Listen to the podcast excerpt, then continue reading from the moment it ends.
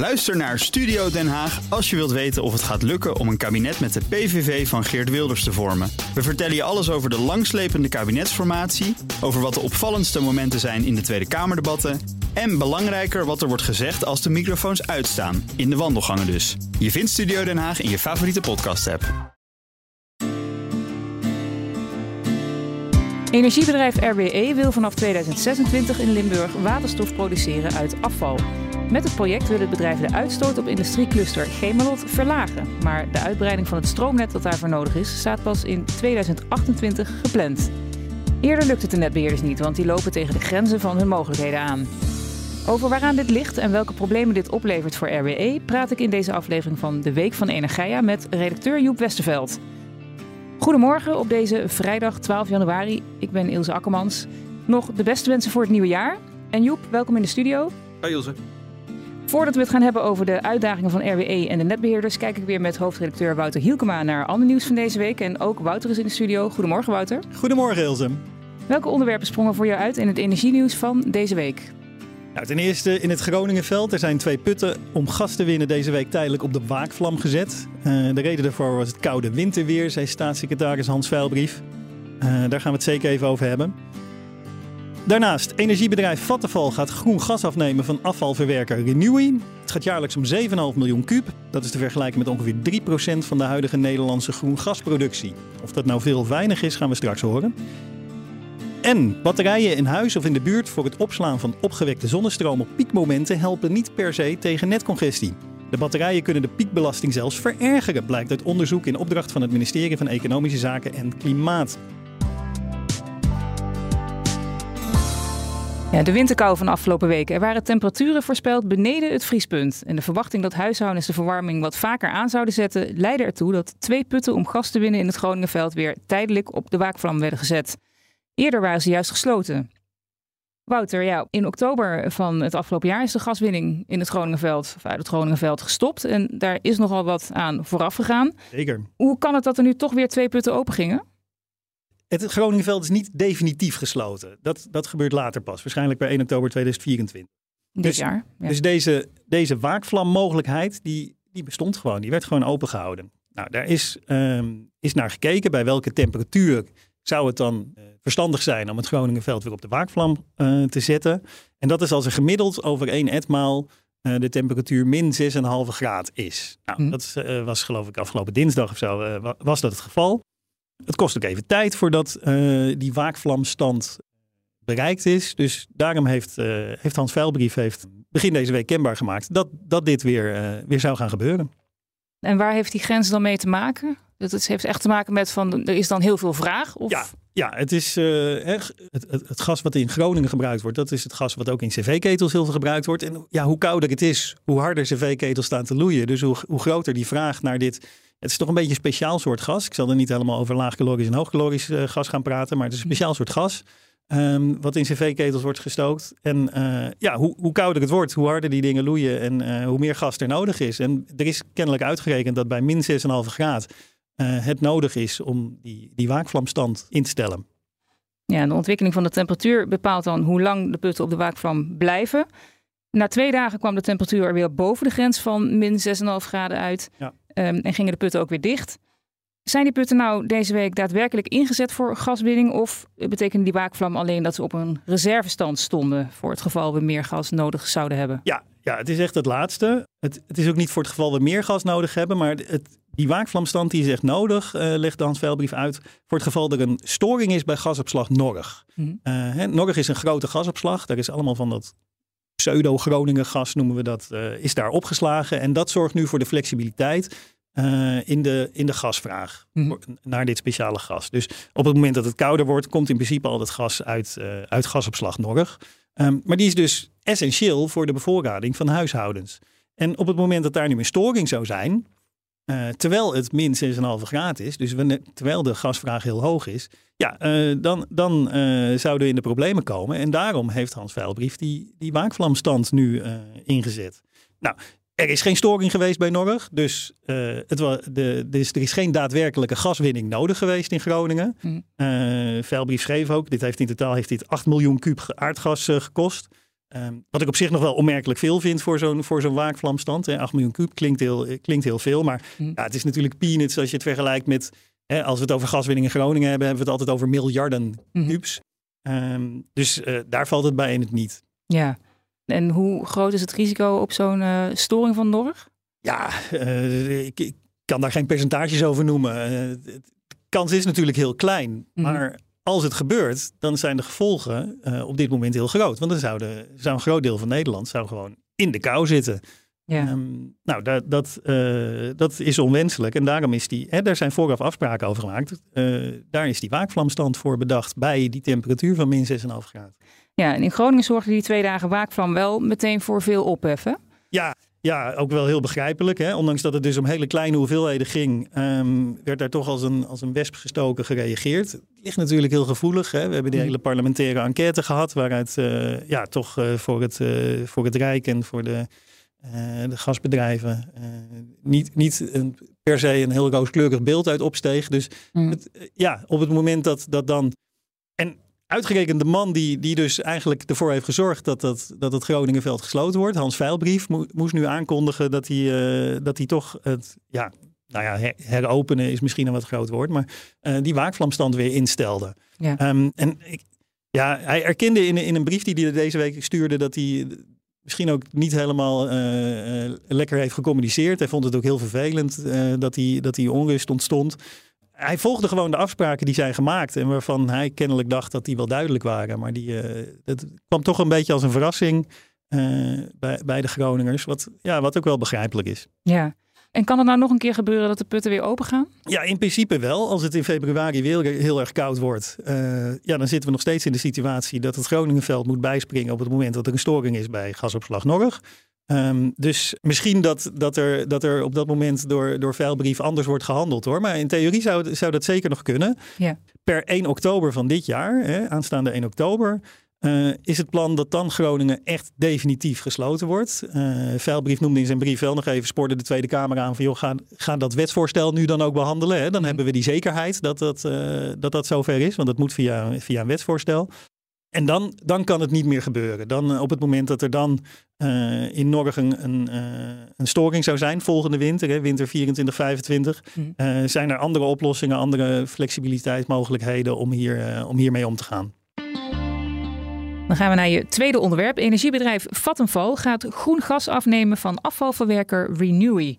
Het gaat jaarlijks om 7,5 miljoen kub en dat is te vergelijken met ongeveer 3% van de huidige Nederlandse groengasproductie. De levering van het groene gas begint dit voorjaar. Ja, dat klinkt als een mooie ontwikkeling. Wouter, waar komt dit gas vandaan? Ja, het klinkt als een mooie ontwikkeling, maar even om in perspectief te plaatsen. Hè. We hebben net over die, die waakvlamstand in Groningen gehad, wat 8 miljoen kuub kostte in, in wat is het, één dag. Ehm, dat is nu dus wat iets minder dan, dan die hoeveelheid gaat Vattenfall nu dus van Renewy afnemen ehm, per jaar. Ja, Dus dat, even een om, sprekend voorbeeld. Ja. ja, dus dat even om het in perspectief te plaatsen. Ja. Het, het, is, het is inderdaad 3% van de groen gasproductie. Maar als je kijkt naar ons totale gasverbruik in Nederland, is het natuurlijk heel erg weinig. Mhm. Waar komt dat vandaan? Eh, er is een vergistingsinstallatie in Amsterdam. Daar worden organische reststromen, zoals dat zo mooi genoemd wordt. Eh, Denk aan eh, etensresten van restaurants of, of verlopen supermarktproducten. Mhm. Grosso modo, het wordt allemaal in een bak gegooid, deksel erop en dat gaat vergisten. En dan ontstaat er een bepaald soort gas. Biogas noemen we dat. Mhm. Dat kan je eh, eh, schoonmaken, opwerken heet dat. En dan kan je er echt groen gas van maken. En dat betekent dat het dezelfde kwaliteit heeft als het aardgas, wat nu in het aardgassysteem zit. Mhm. Ehm, en dat is wat er gaat gebeuren. Ongeveer 60% van, van dat biogas gaat daadwerkelijk opgewerkt worden tot groen gas. Ehm, en dat is wat Vattenfall afneemt. En de overige 40% wordt door Renewy ehm, verkocht aan Nordsol. Die gaat er bio-LNG van maken. Wat Shell uiteindelijk gaat afnemen. En in de praktijk wordt het groene gas van Renewy toegevoegd aan het reguliere gasnet en koopt Vattenfall de groengascertificaten.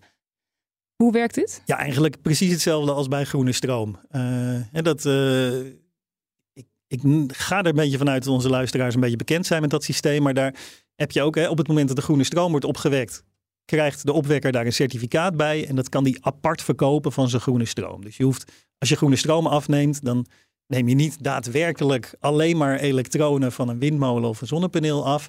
Nee, je neemt gewoon stroom af uit het stroomnet. Dat is een mix van groen en grijs. Alleen voor de hoeveelheid die jij afneemt, bestaan er certificaten die garanderen dat die hoeveelheid groen is opgewekt. Ja. Nou, zo gaat het bij, bij groen gas eigenlijk ook. Ja, gasleveranciers krijgen van, eh, vanaf 2025 te maken met een bijmengverplichting voor groen gas. Voor gas dat ze leveren aan consumenten en kleinere bedrijven. Wat houdt die in, die bijmengverplichting? Ja, die bijmengverplichting is een manier van het kabinet om te zorgen dat groen gas gestimuleerd wordt. Het betekent dat, dat leveranciers, gewoon de leveranciers aan huishoudens, Vattenfalls, Eneco's, Van de Brons, verzin het allemaal maar. ehm, die worden verplicht om naar rato van hun klantenbestand een deel groen gas in het systeem te brengen. Mhm. Dat moet in 2030, dus dat is over zes jaar, moet het leiden tot 1,6 miljard kuub groen gas. Wat via deze bijmengverplichting in het systeem gebracht wordt. Nou, dat is een immense hoeveelheid. Hè. Plaats het even in perspectief naast die 7,5 miljoen kuub Mhm. die Vattenfall nu afneemt. Hè. Een immense hoeveelheid. Als je kijkt naar de groen gasproductie in Nederland op dit moment. eh, nou, de laatste bekende cijfers zijn van 2022. Hebben we het over 250 miljoen kuub.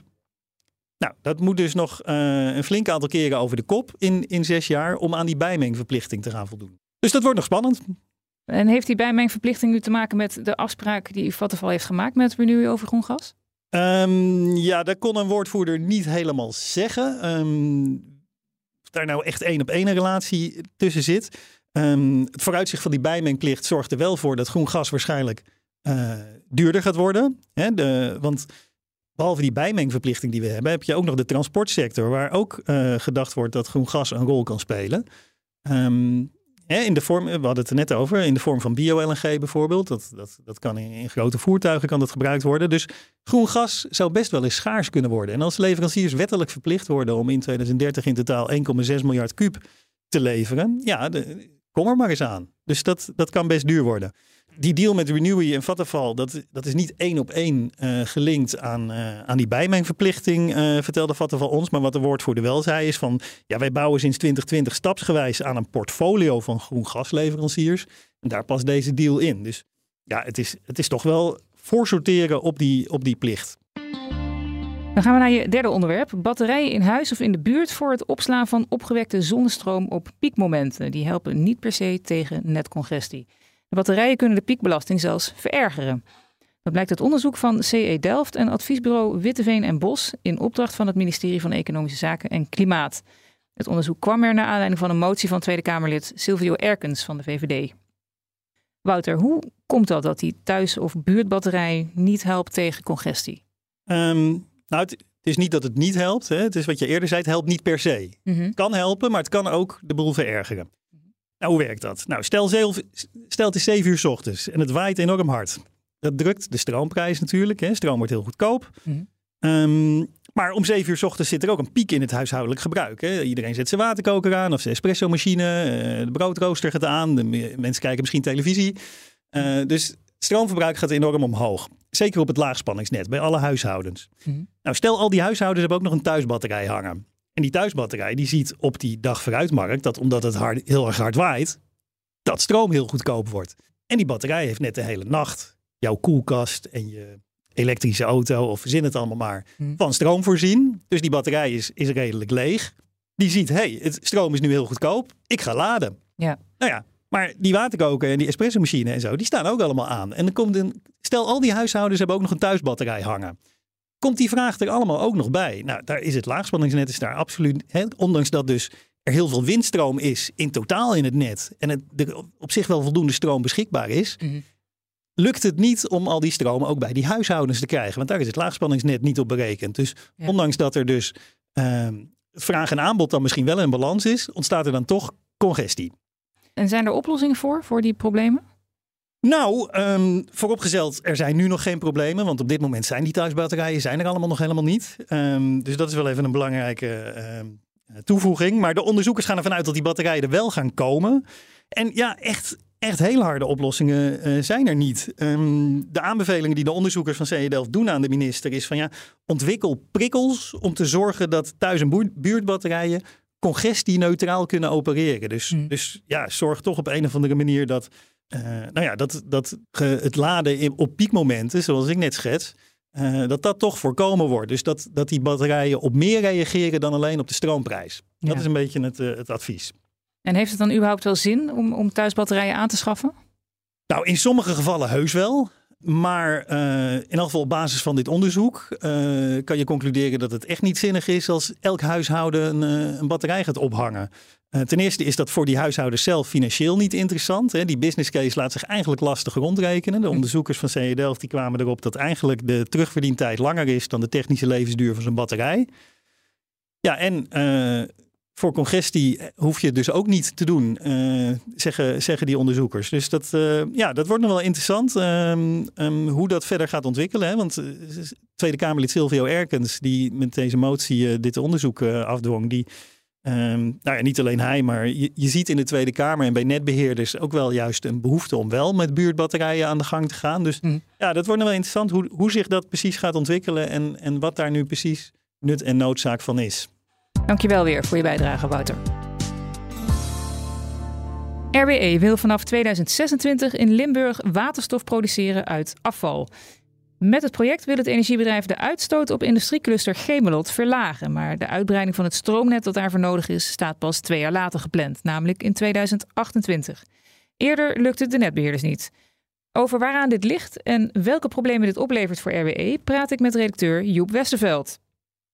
Joep, dit laat denk ik goed zien hoe bedrijven met hun plannen momenteel aanlopen tegen de beperkingen van het stroomnet. Wat betekent dit voor RWE? Nou ja, heel kort gezegd, uh, twee jaar vertraging. Ja. uh, het is ook wel goed om erbij te zeggen dat um, RWE is, is, dus afhankelijk van een, een, nieuwe transformator die Enexis, de regionale netbeheerder, moet neerzetten. Mm -hmm. En het plan was aanvankelijk wel dat die in 2026 er zou zijn. Aanvankelijk zelfs 2025. Mm -hmm. uh, nu hebben net de netbeheerders hun investeringsplannen voor de komende tien jaar gepresenteerd. En nu blijkt het ineens toch 2028 te worden. Dus ja, twee jaar vertraging. Mm -hmm. Um, ze hebben nog geen definitieve investeringsbeslissing genomen. Die volgt pas in dit jaar. Maar ze zijn wel begonnen met de voorbereidingen en ze hebben al voor tientallen miljoenen aan uh, verplichtingen aangegaan, uh, zegt RWE. Yeah. Uh, onder andere met ingenieursbureaus, maar ook met leveranciers van die afval. Daar hebben ze bepaalde reserveringen van wij nemen in 2026 zoveel afval af. Mm -hmm. Nou ja, RWE is dus bang dat die reserveringen nu komen te, vervangen, te vervallen. Dat misschien leveranciers ook wel gaan afhaken. En dan moeten ze dus weer deels overnieuw gaan beginnen. Nou ja, dat, dat leidt dan waarschijnlijk tot extra kosten, uh, extra onzekerheden. Yeah. En RWE is eigenlijk bang dat, het tot, dat dat allemaal weer tot extra uitstel gaat leiden. En mogelijk zelfs tot afstel. Ja, we hebben het over het project FUREC, F-U-R-E-C. Ik weet niet zeker of je het zo uitspreekt. Ik las dat dat de CO2-reductie met 500 kiloton per jaar moet reduceren. Ja, klopt. Ja, dat, dat, is een, echt een flinke uh, reductie. Want um, dat vuurrek, ik spreek het ook zo uit. Ik ga er maar vanuit dat dat het is. Dat het is, ja. Uh, het, het, zit niet op Gemelot zelf. Het is, zit iets verder naar het noorden in Limburg. Maar ze gaan wel voornamelijk aan Gemelot uh, die waterstof leveren. Mm -hmm. Voornamelijk aan OCI is de bedoeling. Die gebruiken het in plaats van aardgas. En ja, het is 500 uh, kiloton per jaar is gewoon echt een flinke besparing. Nou ja, dat, dat wordt dus dan ook twee jaar uitgesteld, die ja. CO2-reductie. En ja, je merkt ook wel, dit, dit, dit is wel, dus wel groter dan alleen RWE. Ik bedoel, de koning is al op bezoek geweest. Frans Timmermans in de hoedanigheid toen hij nog eurocommissaris van Klimaat was, ja. is, is al eens komen kijken. En ook bijvoorbeeld Silvio Erkens werd net ook al even genoemd. Hè, een Limburgs Kamerlid namens de VVD voor mm-hmm. Klimaat en Energie. Die heeft ook meteen Kamervragen hierover gesteld. Van, ja. Hoe kan het dat dat nu vertraging dreigt op te lopen? Dus ja, het is, een, het is een groot project. Wat zou het betekenen als het project niet kan doorgaan door deze ontwikkelingen? Nou ja, dan mis je dus deze 500 kiloton besparing per jaar. Wat dus ook onderdeel... Buiten uit... de investeringen die al zijn gedaan. Er zijn afspraken gemaakt, toch? Ja, precies. Nou ja, vuurwerk komt ook terug in, uh, uh, in, in allerlei plannen. Bijvoorbeeld, er zijn onderhandelingen met OCI over de maatwerkafspraken. Mm -hmm. Dus het zijn tussen het ministerie van Economische Zaken en, en, Klimaat onder andere en, en OCI. En nou, in die onderhandelingen speelt vuurwerk ook een rol. Mm -hmm. Dus ja, dat is toch een puzzelstukje dat daar dan ook weer wegvalt. Ja. Nou ja, zo heeft het dus bredere gevolgen dan alleen maar het afval verwerken. Ja, en het is niet zo dat de netbeheerders niet willen, maar dat ze niet kunnen. De regionale netbeheerders maakten begin deze maand nog bekend dat ze tot een kwart van het werk dat ze zouden moeten uitvoeren om aan de groeiende vraag te voldoen, niet aankunnen. waar zit dan precies het probleem in het geval van het project van RWE? Ja, nou, het, probleem zit in de eerste plaats in, een, in dus die transformator, zei ik net al, hè, van uh, die Enexis dan moet plaatsen. Dus een nieuwe transformator van 90 megavolt ampère voor de liefhebbers. Mm als die er is, zou er in principe genoeg transportcapaciteit uh, moeten vrijkomen voor het project Vuurrek. Of in ieder geval het grootste deel van wat ze hebben aangevraagd zou daarmee moeten vrij kunnen komen. Het probleem is alleen even, als ik het maar in mijn eigen woorden zeg, is dat aan de achterkant van die transformator is Inexus ook weer afhankelijk van uh, netuitbreidingen bij het hoogspanningsnet van Tenet. Ja. En nu zegt Enexis dus van ja, we kunnen die transformator wel neerzetten, maar dat, dat leidt dus pas echt daadwerkelijk tot uitbreiding uh, van transportcapaciteit op het moment dat Tenet zijn werk heeft gedaan. Ja. Ehm, en dat gebeurt pas in 2028. En ja. Nexus heeft dus ook ja, te weinig handen om het werk uit te voeren. Dus die zeggen wij, wij kunnen beter ergens anders dan in eerst een transformator neerzetten op een plek waar het wel meteen tot uitbreiding uh, leidt, dan dat we nu dit gaan doen. En wat zegt Tenet hierover? Nou ja, zij zeggen een paar dingen. In de, eerste plaats benadrukken dat ze de data van in gebruikname zijn afgerond. Dus daar zit nog wel enige speling, zou je denken, om misschien toch iets eerder af te krijgen. Mm ten tweede zeggen ze dat ze het 2028 in overleg met Enexis hebben bepaald. Dus ze laten zich ook niet zomaar de schuld in de schoenen schuiven. Maar inhoudelijk is het vooral, het is hoogspanningsstation Boxmeer, daar gaat het dan om. Daar moet dus een volledig nieuw 380 uh, KV-station worden gebouwd. Mhm. En een zeer substantiële uitbouwing, uitbreiding van het 150 uh, KV-station. Ja, dat, dat vergt gewoon tijd. Daar heb je procedures voor die je moet doorlopen. Bouwwerkzaamheden, dat, dat kan gewoon niet zo heel snel. En, en Tenet, ook Tenet heeft gewoon beperkte capaciteit. En die, die zeggen ook, ja, we hebben meerdere uitdagingen tegelijk. Uh, daar moeten we keuzes in maken en, en, daar willen we ook realistisch in zijn. Dus, dus we houden vooralsnog wel vast aan 2028. Ja, en is er iets duidelijk over hoe Tenet die keuzes maakt?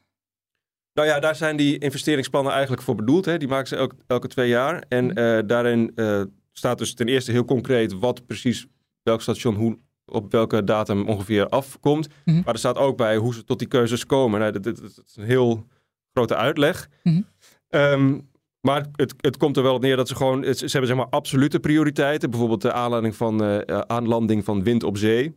Uh, dan heb je uh, vervangingsprojecten. En dan komt het steeds iets lager in de prioriteit. En, en dan, zeg maar, lager heb je dan de aanvragen van klanten voor uitbreiding. Mm -hmm. Die hebben dus niet de absolute prioriteit. Ja. Ja, en, en, en dat, dat gaat nu zometeen ook uh, de ACM, de toezichthouder, gaat beoordelen of Tenet en de andere netbeheerders dat op een goede manier hebben gedaan, die, die prioritering. Ja, want waarom vindt RWE dat het voorrang verdient? Nou ja, zij wijzen dus op wat ik net eigenlijk ook zei, dat het project groter is dan RWE zelf. Um, en kijk, het maakt bijvoorbeeld onderdeel uit van de cluster energiestrategie van Gemelot, hè, waar, mm. waarin dat, dat dat industriecluster dus zijn uh, verduurzamingspad uh, beschrijft. Het, het, is onderdeel van het uh, provinciaal meerjarenprogramma Infrastructuur, Energie en Klimaat. Mm -hmm. Hele mond vol, het zogenaamde PMIC. Ja. Um, maar dat, dat, is wel een belangrijk ding. Als, als een project daarin staat, dan moet het dus eigenlijk voorrang krijgen in, de, in de programma's van de netbeheerders. Mm -hmm. het, het, heeft ook toe, 108 miljoen euro subsidie toegezegd gekregen van, vanuit Europa. Um, nou, ik zei net al, het maakt onderdeel uit van de maatwerkafspraak. Dus het maakt op allerlei niveaus, hè, van Europees tot lokaal, maakt het onderdeel uit van plannen. En, en, en RWCE zegt, ja, een project dat zo belangrijk is, dat zou dan toch wel voorrang moeten kunnen krijgen. Ja, de ACM kwam afgelopen zomer met een ontwerp-codebesluit waarmee netbeheerders voorrang kunnen geven aan partijen die een groot algemeen belang dienen. Past het project van RWE daarbinnen? Ja, dat, dat zou kunnen. Um, uh, Net, uh, netbeheerders zijn het overigens niet verplicht, maar dat, dat kunnen ze doen. Er zijn uh, dus inderdaad vier gronden waarop je voorrang zou kunnen verlenen. Uh, in volgorde van belangrijk zijn dat in de eerste plaats projecten die de congestie verzachten. Dus door een aansluiting te verlenen aan zo'n project los je eigenlijk problemen op het net op. Mm -hmm.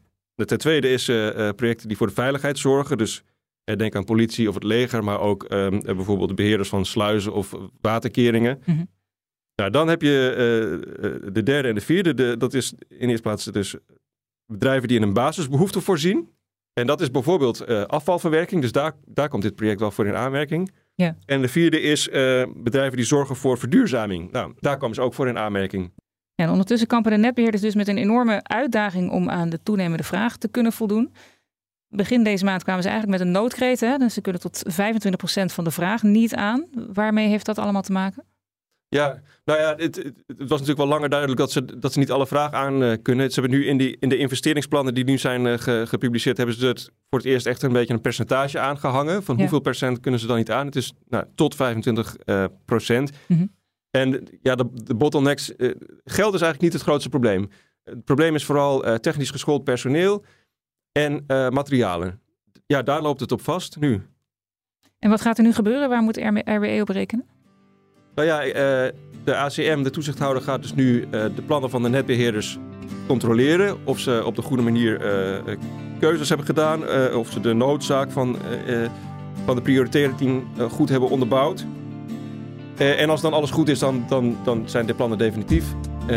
en mogelijk hebben ze nog op- of aanmerkingen en moeten de plannen nog worden aangepast. Ja. Dat, en daar neemt de ACM ongeveer 12 weken de tijd voor. Dankjewel Joep. Dit was de Week van Energia, de eerste aflevering weer in het nieuwe jaar met de laatste ontwikkelingen in de Nederlandse energiesector. Op energia.nl lees je meer. Vond je het leuk om te luisteren? Dan doe je ons een groot plezier als je deze aflevering deelt in je netwerk of op sociale media met de hashtag Energia. Mijn naam is Ilse Akkermans. Fijn dat je luisterde en tot volgende week.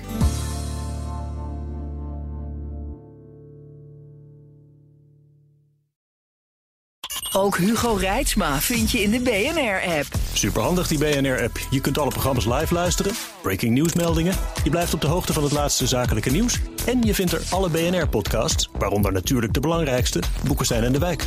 Download nu de gratis BNR-app en blijf scherp.